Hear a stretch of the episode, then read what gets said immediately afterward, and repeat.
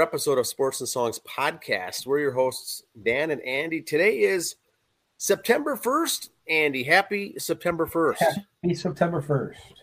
Boy, we're getting into the fall First season. of meteorological fall, I believe. It's uh we're in season three, episode number 41. This is the songs episode, and we got a good one for you tonight for the listeners.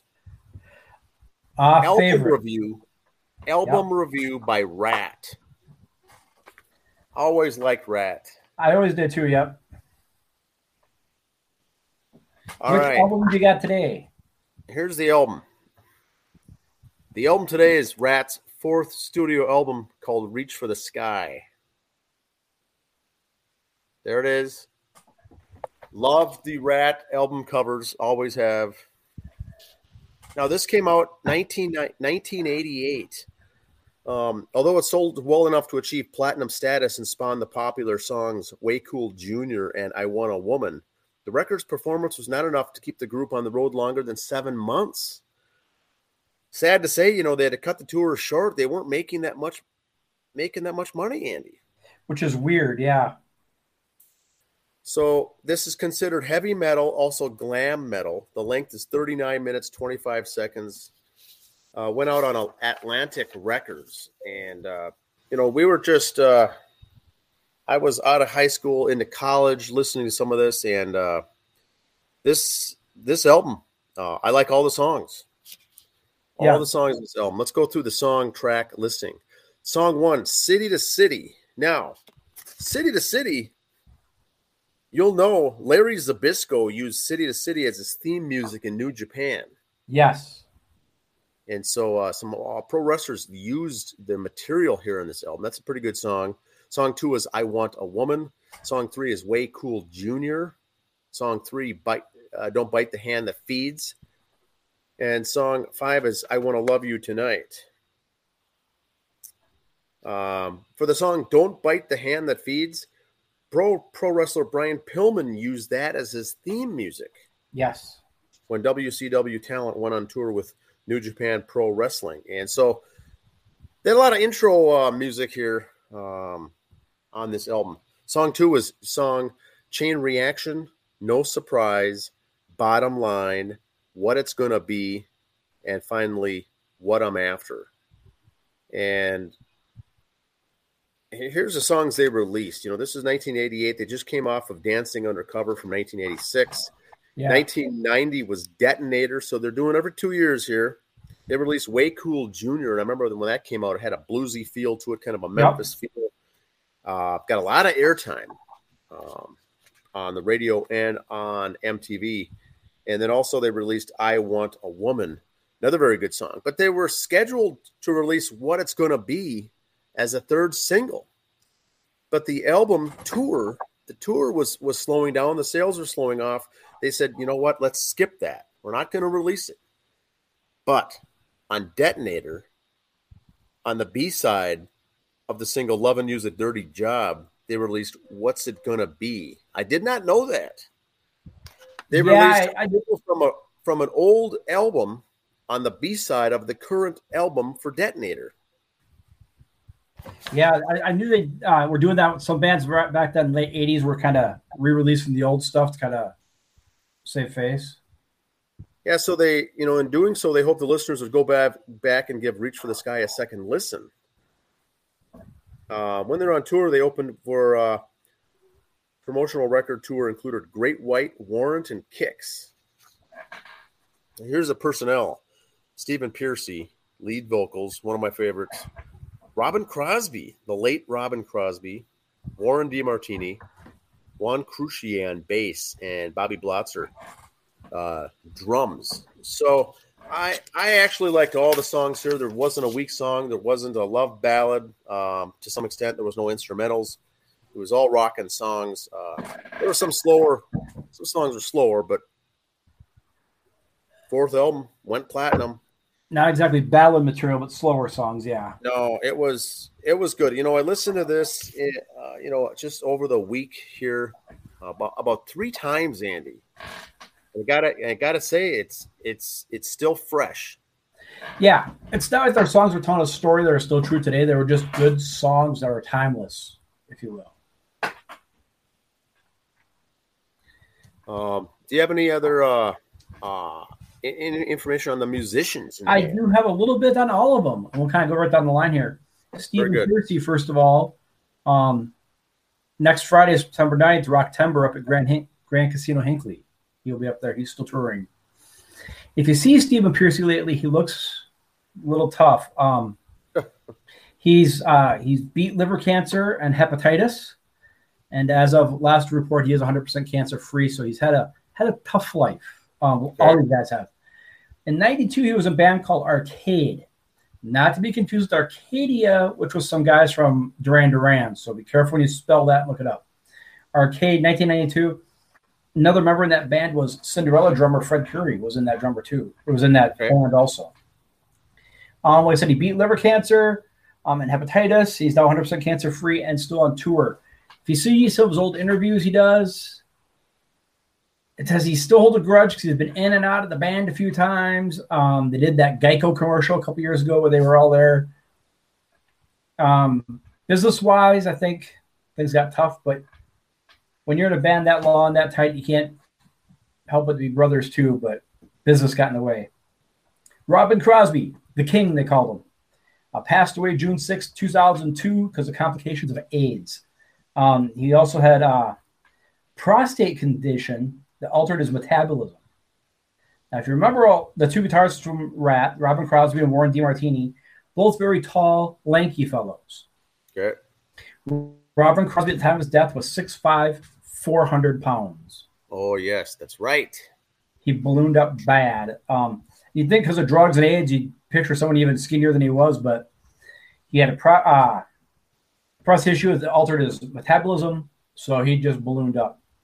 He uh, was the one who was dating um, the guy from the Whitesnake videos. Uh, Tawny Kitaen. Tawny, he dated her, and she was in the first rap video, Round and Round, and on their albums.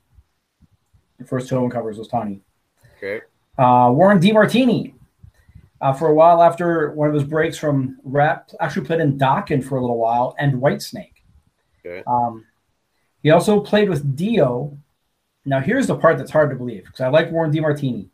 He played with Dio and left after a short time there because of a difference with Ronnie James Dio. Ouch! How could you bump heads with Ronnie James Dio? No, you don't. You don't do that. Yeah, so I don't know. I didn't want to look more into that because I like them both, and I don't want a tainted image of memory of those guys. Um, he did do a couple solo albums. VH1 labeled him one of the ten most underrated hair metal guitarists of the '80s. Um, I would say he's one of the ten. I would say he is the most underrated guitarist of the '80s. Okay, and fair enough. This and this reporter's opinion.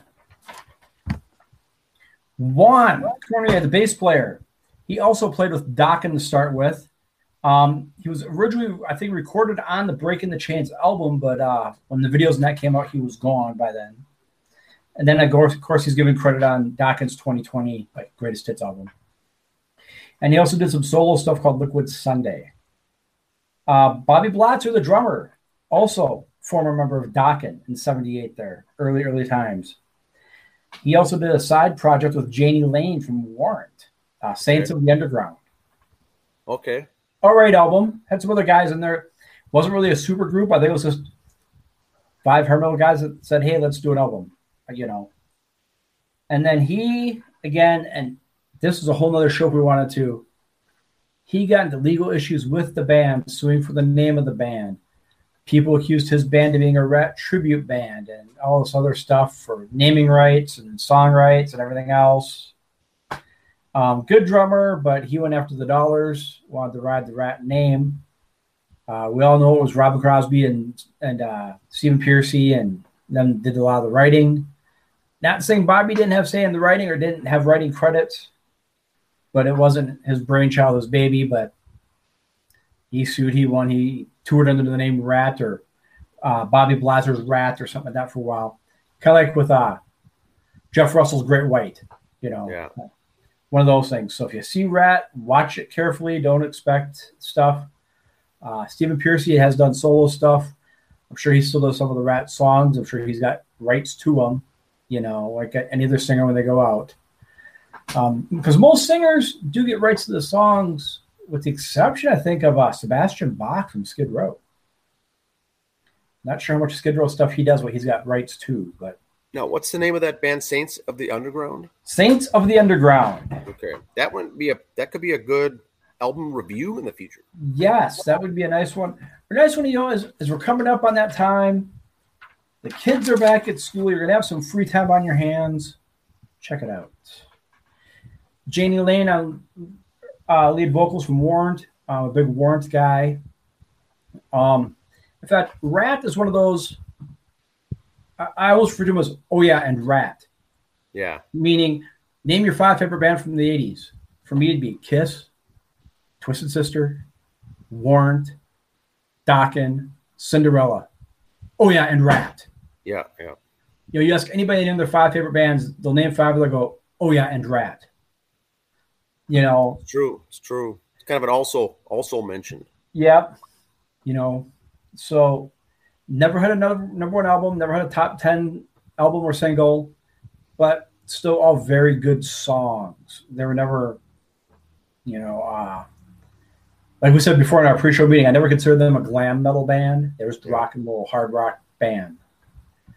Um, you could say they maybe got a little flashy with clothes for a while, but that was a sign of the times when 85 and 89. If you want to do an MP, that's it, you know. Pretty good right now. Um, his health is better. If you look at old interviews with him, he's got some good stories to tell. Again, not really ripping on the guys, but just kind of saying it what it is. They've all done books on it too. You know, hey, here's our side of the story. Here's my side of the story. They're good for the read. You you make up your own mind on it. Um, I can read them, tell what they say, but you know what? I still love the band. I don't care if one of them turns out to be a jerk or not. Still love the music. Yeah, that's true. That's uh, like I said, Ratt. I don't even think they, they probably headlined a few tours, but they're always the opening act. They're they, like I said, they tried the headline at the end there, but they just they they weren't that next level to draw in the box. So good stuff. Anything else for upcoming concerts, bands, album releases? Uh, I noticed that uh, Rocktember coming up at Grand Casino Hinckley. Check that out. Um, uh, Tom Kiefer from Cinderella is going to be there. Uh, so Stephen Pearcy is going to be there. Jackyl is going to be there. The Ron Keel band will be there. Ron Keel. Okay. September 9th and 10th. Check that one out be a good time up there. Uh, stay. I don't. Know if I think I don't they got camping at that one or not. But you State Casino, stay pretty good there. Again, and coming up here in September, also look Final, for um, um, Medina to open up again. State Fair as State well. State Fair still got some good concerts going. One more last week there. Uh, free concerts. They had a whole bunch of different concerts going at the fair, not just the grandstand. They got some radio stations have their old side shows and everything else. So you check some of the local talent around at those also. Awesome. All right. Uh, that's all I got for this week's uh, show for the songs edition. Little Ratt, Reach for the Sky 1988. Yes. Good stuff. Good stuff. And uh, kind of tickles your sports wrestling entry, entry music. Kind of think back to those guys, Zbyszko and Pillman, when you hear those songs. Yeah, it was good stuff. Good stuff. All right. That's all I got for this week. Uh, see you next time. Have a good week, everyone. See ya. All right. See ya thank you